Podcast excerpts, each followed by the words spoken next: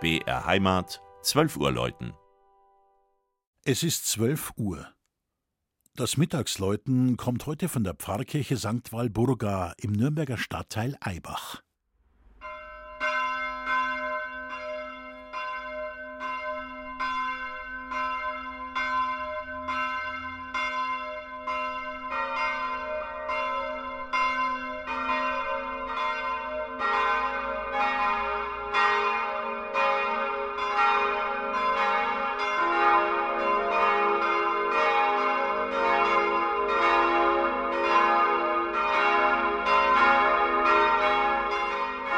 Wenn die Eibacher Katholiken dieser Tage ihr hundertjähriges Pfarrjubiläum feiern, blicken sie sicher auch auf die Anfangszeit der Pfarrei zurück.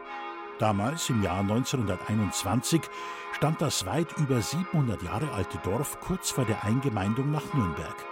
Den Main-Donau-Kanal, der Eibach zur Hafenstadt werden ließ, gab es noch nicht und die wenigen katholischen Gläubigen versammelten sich in der kleinen Willibaldskirche, von der das Türmchen und die Außenmauern immer noch existieren und die heute unter anderem die beiden Pfarrersäle beherbergt.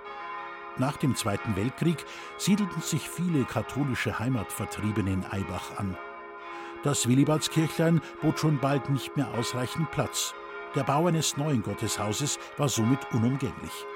Für die Planung konnte man den Nürnberger Architekten Fritz Mayer gewinnen.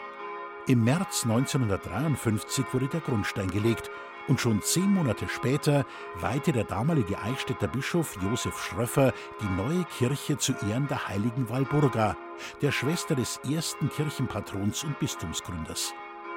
Der Flügelaltar im Chorraum widmet sich in seinem Bildprogramm ganz der bedeutenden Ordensfrau. Er zeigt Walburgas Schiffsreise von England her. Die Übernahme des Klosters Heidenheim am Hahnenkamm hebt die Wohltäterin hervor, die Arme speist und ein todkrankes Kind heilt und stellt schließlich auch die in Eichstätt befindliche Grabstätte der Heiligen dar. Aus dem hochaufragenden und mit einem Spitzhelm bekrönten Kirchturm ertönt seit 1957 das in Heidelberg gegossene Glockenquartett in den Tönen F, Ass, B und C möge es das Pfarrjubiläum mit seinem festlichen Klang gebührend begleiten. Das Mittagsläuten aus Nürnberg-Eibach von Armin Reinsch. Gelesen hat Christian Jungwirth.